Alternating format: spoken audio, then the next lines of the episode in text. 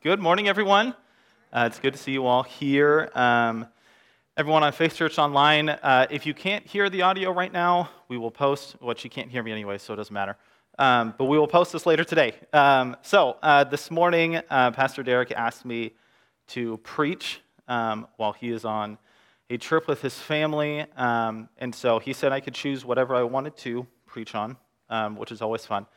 Uh, so the Lord led me to uh, Daniel 3, which is a great chapter, uh, one that my wife and I love very much. Um, and it's a story, like Miss Debbie talked about, of Shadrach, Meshach, and uh, a billy goat. Um, if you know the VeggieTale video at all, that's kind of their take on it. Um, and Abednego, uh, the fiery furnace. Uh, but before we jump into chapter 3, uh, I'm going to give you a little bit of historical and biblical background of chapters 1 and 2 before we get there, so it'll be really quick. Um, so, at this time in history, um, it's about uh, just after the turn of the 6th century, so around 600, um, where the kingdom of Judah, which is a split nation between the kingdom of Israel, um, they split at one point back in history between Israel and Judah. So, this is the kingdom of Judah um, who got taken into captivity by the Babylonian Empire. Um, so, at this time, King Nebuchadnezzar is the king in Babylon. Um, and so, he uh, ordered of the people of Judah to send some of their young men um, of royal blood and of noble birth um, who were also intelligent, uh, good looking, uh, wise and knew how to learn um, and had a knack for language and the arts and all that stuff. And he ordered them to come serve him. Um, so he took the best of Judah's future and brought it to his palace, in, into his kingdom. Um, and so among these men, we don't know who all of them were, but some of them were Daniel, who the book, uh, who is believed to be the author of Daniel. Um, there's a history behind all that. Most likely it was Daniel. Um, and then there's three other guys um, Hananiah, Mishael, and Azariah, um, who was renamed in Babylon as Shadrach, Meshach, and Abednego. Um, so that's where those names come from. So from this time on, uh, Daniel and his three friends um, willingly chose to continue to serve um, the one true God. So he, uh, they were ordered by the king to eat of their food and drink of their wine, and this is uh, this story is not about whether drinking is good or bad, but the food and the wine was sacrificed to pagan gods, and so they chose not to partake of it and chose to only eat fruits and vegetables and water. Um, they did this out of conscience and out of respect for God. Um, and so that's about what the first chapter is about. And in the end, uh, they ended up looking better, were stronger, were more fit, and were a whole lot smarter than all the other young men um, who came. Um, a lot of story behind that. So, moving into chapter 2, um, we see King Nebuchadnezzar's uh, first dream, um, and it said it's a terrifying dream. Um, I don't know why, but it's just a huge statue. Um, and I guess he was scared of statues. I don't know. Um, but it's uh, the statue where the head is gold, uh, and then from top to bottom is silver, bronze, iron, and an iron clay mixture for the feet. Um, so he was scared to death of the statue and asked all of his wise men, magicians, uh, scholars in the land, um, What does this dream mean? And none of them had any idea what it was, so he ordered all of them to be killed, um, which is cool. Um, so, as the captain of his army was coming to kill Daniel and Shadrach, Meshach, and Abednego, Daniel's like, Hold the phone, because they had phones 2,600 years ago. Um, he said, Hold on. God has given me the interpretation of this dream. Just wait. Before you kill us, let me go to the king. So the king ordered them to come. Daniel interpreted the dream. Essentially, he said, You are the head of gold, your kingdom, and then everything below it, as it gets stronger in metal, are kingdoms that are coming after you. So he was scared to death. He's like, My kingdom's going to end because he just thought he was the greatest person ever to live. Um, but he thought Daniel was incredible, and so he said, The God of Daniel not you know God Most High, but the God of Daniel. So take that into note. We'll get back to that later. Is the God of gods, Lord of kings, and a revealer of mysteries. And at the same time, he also promoted Shadrach, Meshach, and Abednego over the affairs of the province of Babylon, and he promoted Daniel above them as well to oversee everything that happened. So Daniel was King Nebuchadnezzar's right hand man, um, very trusted. So there's our history.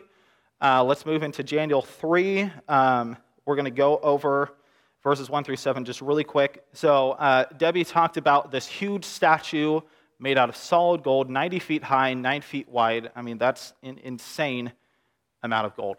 Um, and historians believe that the king, in his dream, you know, he was seen as the head of gold, and he's like, oh, that's wonderful.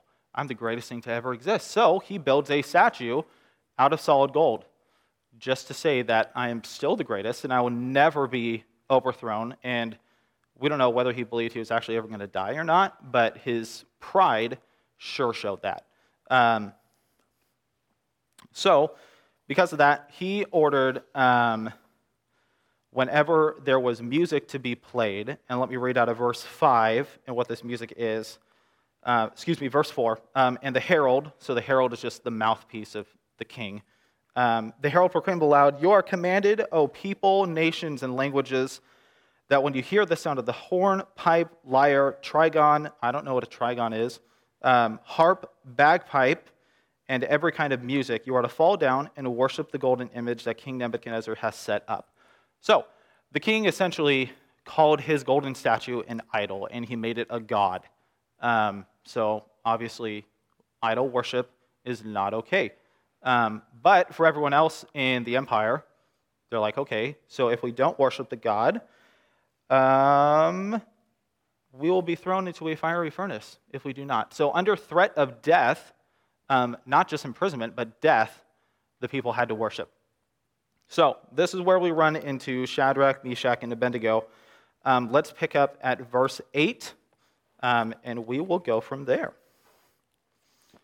So it reads Therefore, at that time, certain Chaldeans came forward and maliciously accused the Jews. They declared to King Nebuchadnezzar, O king, live forever.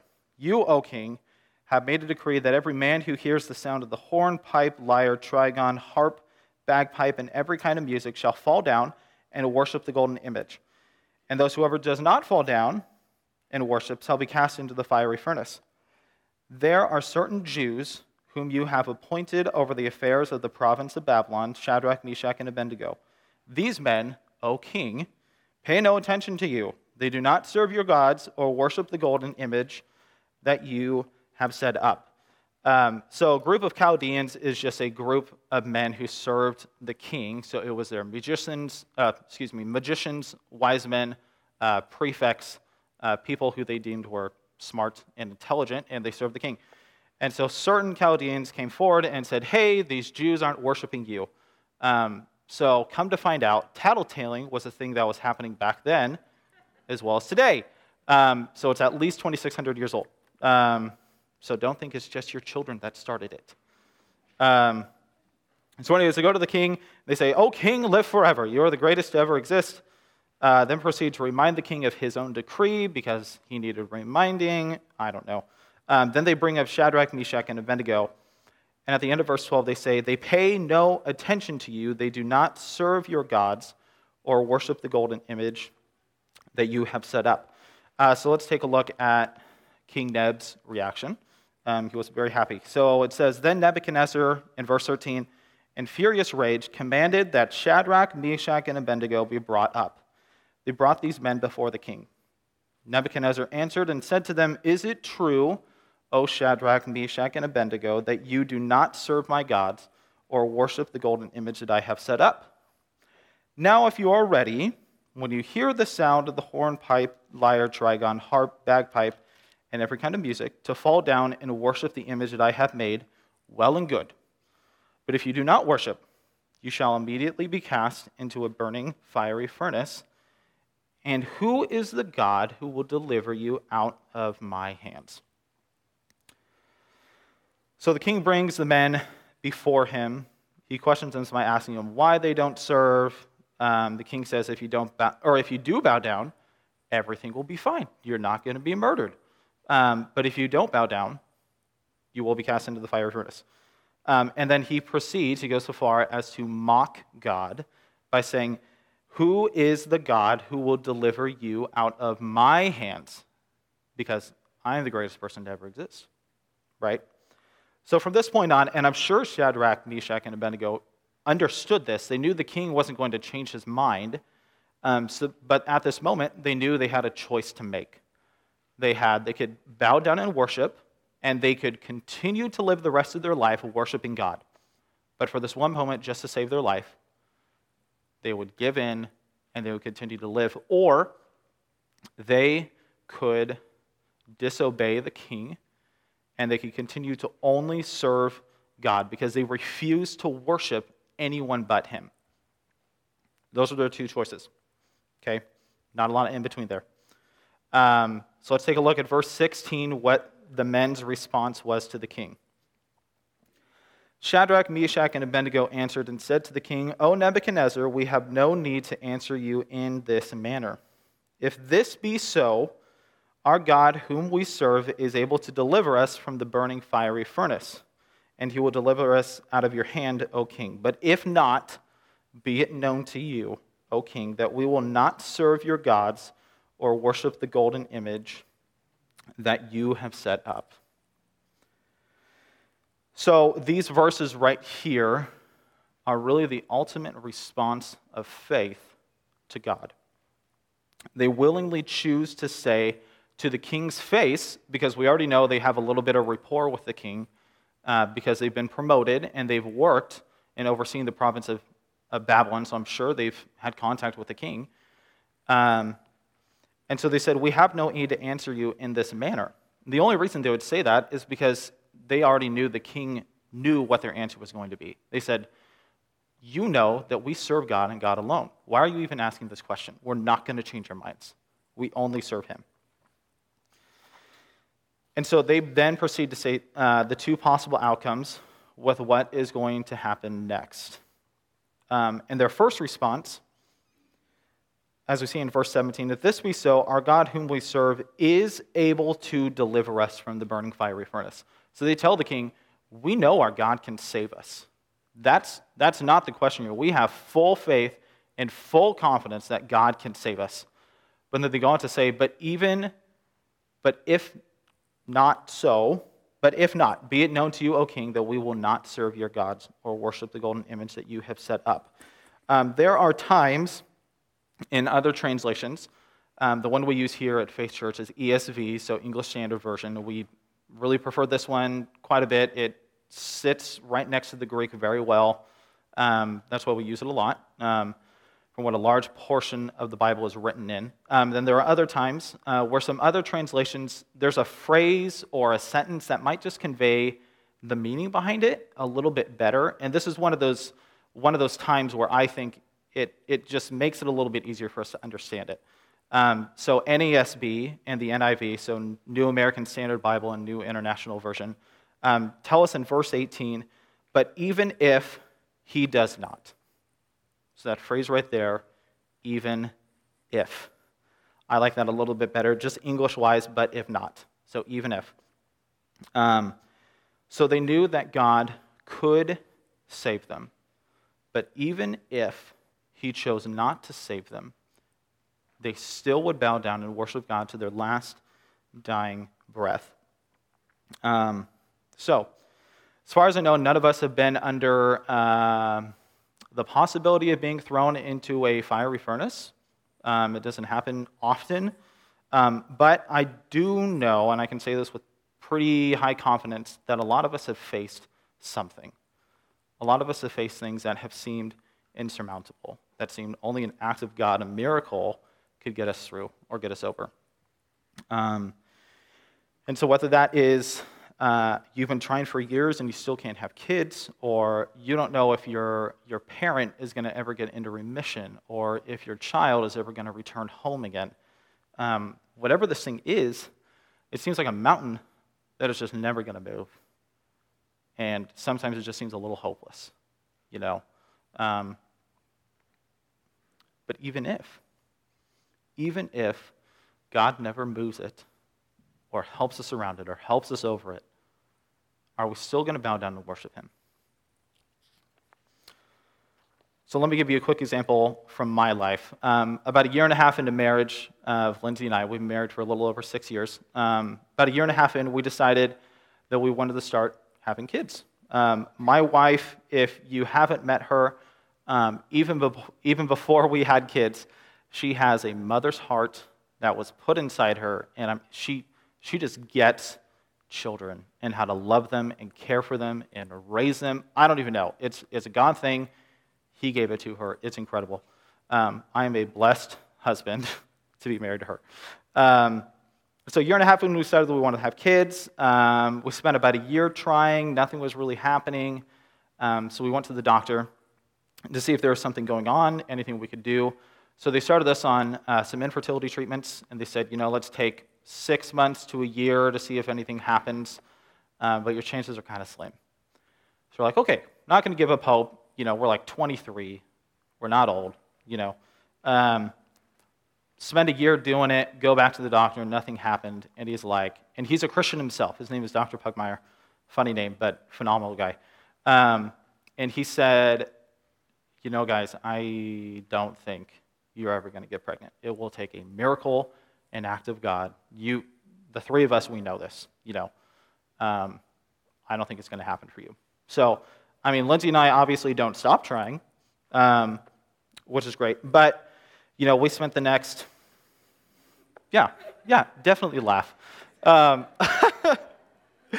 and so, um, let me think. Hold on just a minute. Yeah, so we spent the next like 18 months, you know, and we uh, get the job here at Faith Church, love it. Um, and then our first Christmas vacation, we fly down to Arizona to spend time with her family and grandparents. Um, and it was a great time. It was about a week. Um, and then on the plane ride back, we, uh, we just looked at each other and just all of a sudden we're like, we're at peace if we're never going to have kids. Because, so Daniel 3 18, even if he doesn't, we had been reading that verse for years. And just over the past few months, it really started to click with us that this is one of those things that even if he never does, are we still going to worship him? And in the moment, we decided we were. And, uh, and for the first time ever, we were at peace. We were at like legit, legitimately, we were at peace with never having kids. And so we started to dream about, like, okay, so we're not going to have kids. So let's, you know, we can go on more vacations. We can, you know, babysit other kids of all their friends. You know, we can invest in them as, you know, like aunt and uncle um, in ways that we couldn't if we, if we did have kids. Um, so, you know, we are dreaming all this wonderful stuff. You know, no kids. Um, and we had that for a week, so seven days. Um, and then I kid you not, a week later after that, we get Lindsay gets a phone call from one of her friends from college and says, I am in touch with a mom who is seven months pregnant and wants to give their kid up for adoption. And so a lot of you know the story of where it goes on from here. Um, but March of last year, uh, we have Titus, our first son, um, in the middle of March, and uh, an absolute miracle that never could have happened except for God. Um, and then God thinks he's funny um, and has a lot of humor, which we believe he does. Um, but a little more than two months later, uh, we find out we're six weeks pregnant, um, which is another astounding miracle. In doing the math, it's like, I mean, we're talking like three or four weeks into having Titus that we got pregnant. Like, that is, that is only God. Like, there's nothing that can explain that besides God.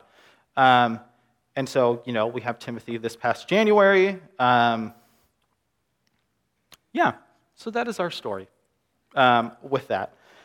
Um, and we believed having children was a mountain that was never going to move. We thought it was insurmountable. But we all know that God is a God of moving mountains. Amen.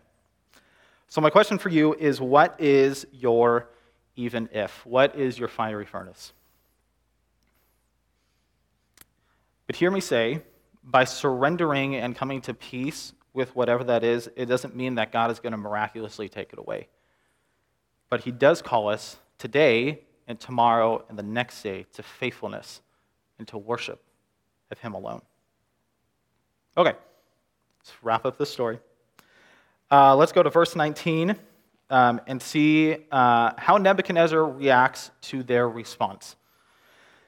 Then Nebuchadnezzar was filled with fury, and the expression on his face was changed against Shadrach, Meshach, and Abednego. He ordered the furnace heated seven times more than it was usually heated. And he ordered some of his mighty men of his army to bind Shadrach, Meshach, and Abednego and to cast them into the burning fiery furnace. Then these men were bound in their cloaks, their tunics, their hats, and their other garments, and they were thrown into the burning fiery furnace. Because the king's order was urgent and the furnace overheated, the flame of the fire killed those men who took up Shadrach, Meshach, and Abednego. And these three men, Shadrach, Meshach, and Abednego, fell bound into the burning fiery furnace. So the king was so angry, he had them bound up he didn't even just want to throw them in. He wanted to hum- humiliate them as far and as much as he could by binding them up and just tossing them in. He said, I'm done with you, not even going to listen to you anymore. Threw them in bound. Verse 24. Then King Nebuchadnezzar was astonished and rose up in haste. He declared to his counselors, Did we not cast three men bound into the fire? They answered and said to the king, and I mean, this is just a genius response True, O king.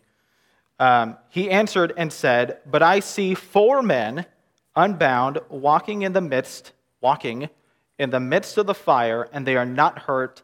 And the appearance of the fourth is like a son of the gods. So the men who threw him in, the fire was so hot it incinerated the men in his army.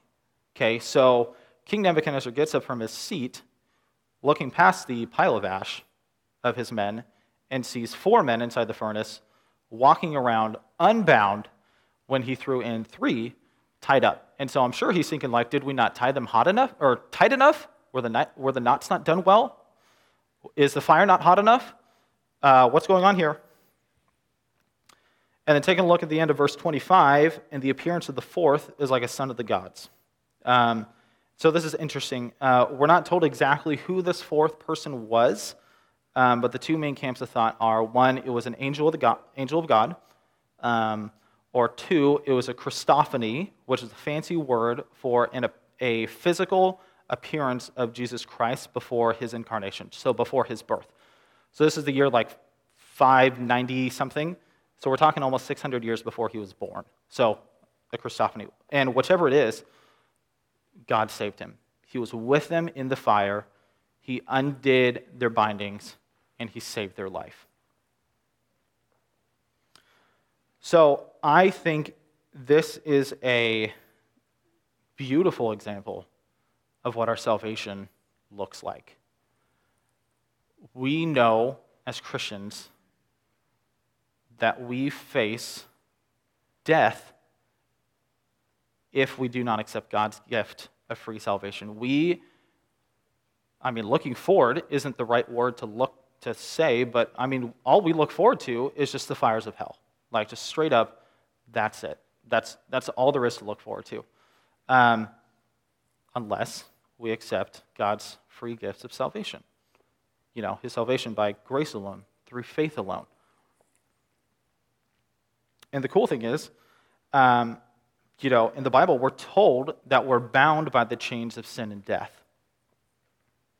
and that we have no power to get rid of them by ourselves. Um, but Jesus Christ, we know the story, came here to die on the cross, to die a sinner's death for you and me, so that we may have life with him and life eternal. So God doesn't just save us from from spiritual death and death of hell, but he un- undoes the, I don't know if that's a word, he undoes the, the chains that bind us to sin. We're no longer bound by the chains of our sin. Just like these men, that when they are thrown in, bound, and tied by men of his army, who I'm assuming were extremely strong, um, God breaks the chains and we're told that their garments aren't even singed, their hair doesn't, isn't burned, they don't smell like smoke. Like in the midst of the fire, God undoes all their bindings and He's physically there with him. And it's the same for you and I. That when we're saved, God is there with us, even if we're still in the midst of the fire, and He undoes everything that binds us here. All the sin that, that controls us, we now have power over it through the power of His Holy Spirit. And if we're not using that, and if we're not acting like we're free, that's on us. Act like you're free, because you are. You are free in Christ Jesus.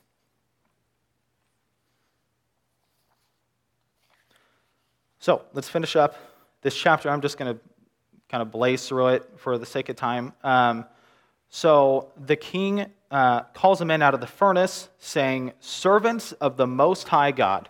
Now, let's, if we look back at Daniel 2, he says, O God of Daniel. And this one, he says, Servants of the Most High God. So he's still not saying, Oh, oh God, you know, personally, you know, accepting that, okay, God is, is, he is the only God, he is the true God, he is the Most High.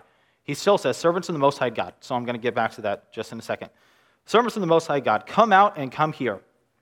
And all of his servants gathered around, saw that nothing was singed, burned, or even smelled of smoke. Um, and then the king also says, Blessed be the God of Shadrach, Meshach, and Abednego, who has sent his angel and delivered his servants who trusted in him and who set aside the king's command, his own command, and yielded up their body rather than serve and worship any God except their own God. And then the king also promotes um, the three men, again, to a higher status. Um, and then he also makes a decree, which is definitely not godly, but is what the Bible says, uh, that anyone who does not serve the God of, um, or who blasphemes the God of Shadrach, Meshach, and Abednego, shall be torn limb from limb, and their houses laid in ruins, for there is no other God who is able to rescue in this way. Um, not the most godly response.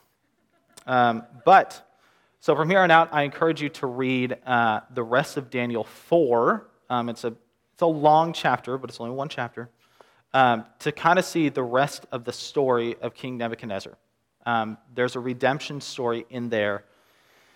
Um, because he, he saw the um, he saw the interpretation of his dream from Daniel, and he said, "Oh God of, oh God of Daniel, like he's incredible. Not you are incredible, but the God of Daniel is incredible." And then same thing with the fiery furnace. He sees this incredible miracle that puts all of King Nebuchadnezzar's power to shame, and he still says, "Oh, the God of Shadrach, Meshach, and Abednego is incredible."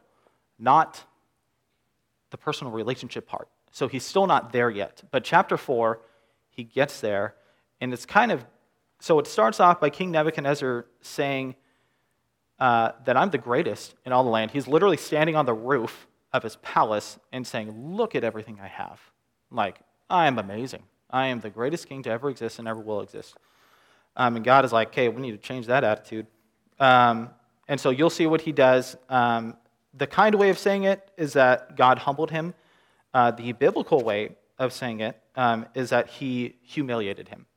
Um, and so, but there's a redemption story in there. And so it took King Nebuchadnezzar to be brought to rock bottom before he recognized and humbled himself before God, um, and that no man is greater than God Most High. Um, and so the, the, the message that we see in there is that God can humble the proud and that he can exalt the humbled. It's a good story. Give it a read. So, uh, wrapping up, uh, I encourage you to wonder what your even if is, what your furnace is. Take a look at it. Find the courage. Ask God for the courage to give it over to Him. I'm not saying that's going to fix everything. We know that. That is not the gospel that we preach. You know, but I am saying it is our job today and tomorrow and every other day to be faithful and to worship Him alone. And even if He doesn't, we're still called to that. Think about that. Okay, let's pray. Heavenly Father, this morning, uh, we thank you for these men of old who have shown us a faith um, that sometimes we just can't comprehend. Um, in our nice life. Um, we're usually not under threat of death um, and threat of being burned alive, honestly, which is a horrible way to go. But Lord, you gave them the faith, and God, you saved them. You saved them from the furnace, and it shows us this, this faithfulness that they had to you and this commitment to only worshiping you alone, God. So we ask for that strength today to be faithful and to worship you. So, God, uh, as we move into time of worship through music um, and, and gifts and offerings, Lord, we just ask you to center our hearts on you. And as we take Lord's Supper today, uh, by looking towards the cross and seeing your broken body and shed blood for us, remind us of what you've done, of your faithfulness and your love for us, and so many other things, God. So, God, we love you. We praise you. Pray all these things in your name. Amen.